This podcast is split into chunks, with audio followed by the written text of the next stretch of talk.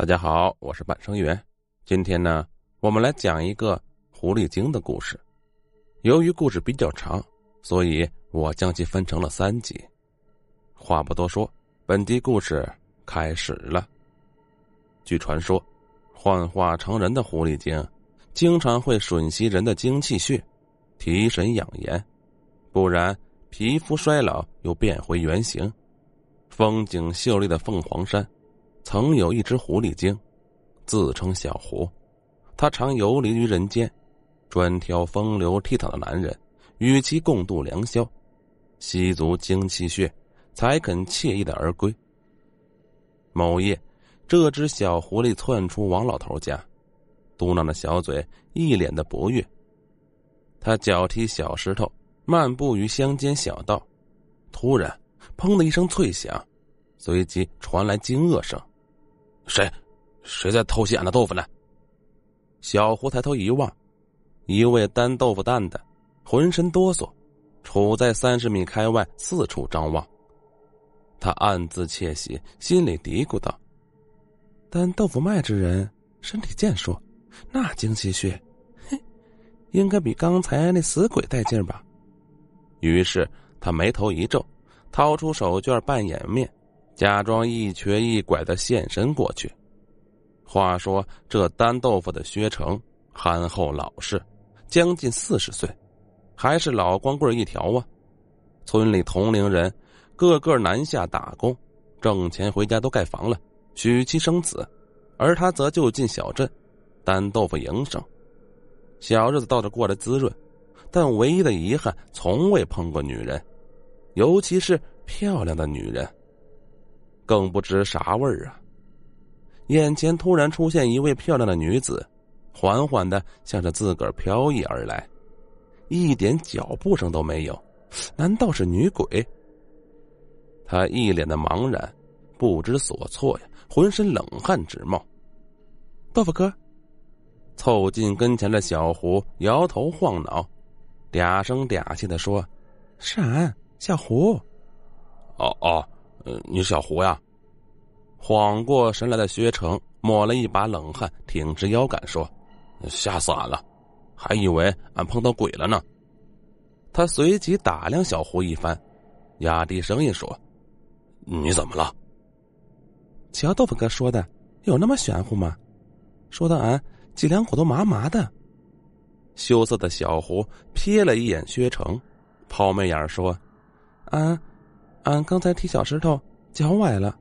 豆腐哥，你那豆腐蛋没没事吧？哎呀，俺这豆腐蛋能有啥事儿？满脸通红的薛成又结巴道：“没没没事儿，倒倒倒是你那脚呢？疼，疼的俺浑身都酸酸的。”撒娇的小胡忙蹲下身，手捂住脚踝，嘴里念叨：“要是姥姥在就好了。”他轻轻一揉，俺脚一会儿就没事了。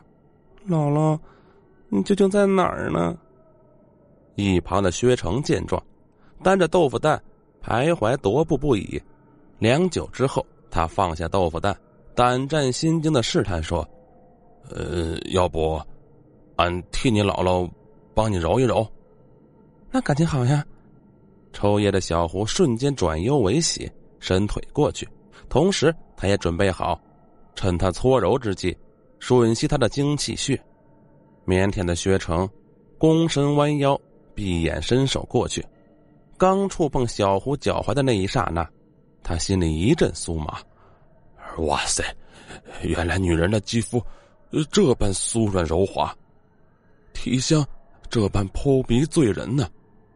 怪不得镇上人常为一个女人打得头破血流似的。他一遍又一遍反复搓揉起来，满脑都是讨媳妇的影子。那笨拙的手渐渐开始柔软，并向上移动。小胡瞅见时机成熟，拉伸脖子，露出青口獠牙，慢慢向他脖子靠近。他恨不得一嘴下去吮吸干他所有的精气血，美美的饱餐一顿，管个十天半月的。可每次下嘴，牙尖刚触及肌肤，却被他误打蚊子的巴掌给搅黄了，接连好几次，他都未能如愿，怎么办呢？眼见煮熟的鸭子岂能飞掉？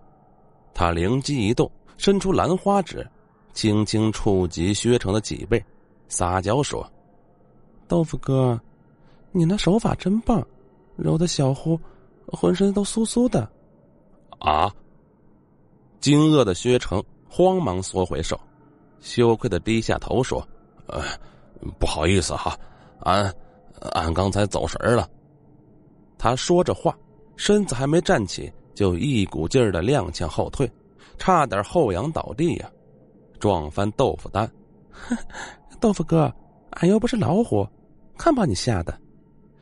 噗呲一笑的小胡闪身过去，一把搂住薛成的后腰。低头露齿，向他后颈靠近，并逗趣说：“还有那么可怕吗？”“没，没什么可怕的，只……只是蚊子有点多。”惊悚而又激动的薛成举起巴掌，啪的一声拍向脖子。他迅速抽身躲闪一侧，顺手抓起扁担，结巴道：“嗯，你你脚没事了，那那那俺卖豆腐去了。”你就赶紧回家吧，免得家人担惊受怕的。他说着话，低头躬身弯腰，担起豆腐那就走。豆腐哥，你看这夜色，能到哪儿卖豆腐呀？你就忍心丢下小胡，独自一人在这荒野，不怕狐狸精吃了呀？跺脚扭身的小胡突然又羞涩的说道：“再说了，小胡没家可归了，又能到哪儿呢？”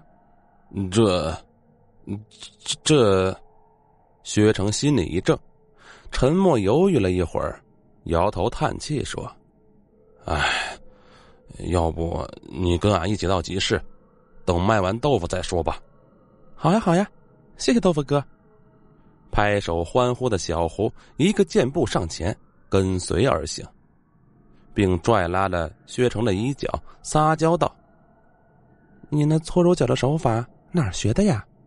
能否教教我？万一哪天我有脚崴了，就不用麻烦人家了，自个儿揉一揉就行了。哎呀，啥手法嘛？薛成瞥了一眼小胡，打趣说：“俺家里曾有一只小狗，它老是四处乱窜撒野，蹦的崴脚的，俺就像刚才那样揉搓的，一会儿啊，他的腿就没事了。”哎。生在豆腐哥家的小狗还真是幸福呢。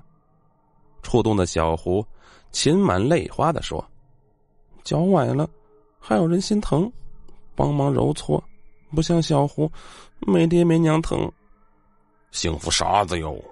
脚崴的毛病治好了，却没想到被一只怪物咬断脖子，浑身都是血迹。”薛成眉头一皱，向小胡扮鬼脸说。那个惨状哦，真是惨不忍睹。俺现在想想，心里都害怕。啊！小胡一惊，随即会心一笑，拉拽着豆腐蛋绳，又捶打薛成脊背，挤眉弄眼的撒娇说：“豆腐哥，你真坏，故意编故事来吓唬小胡。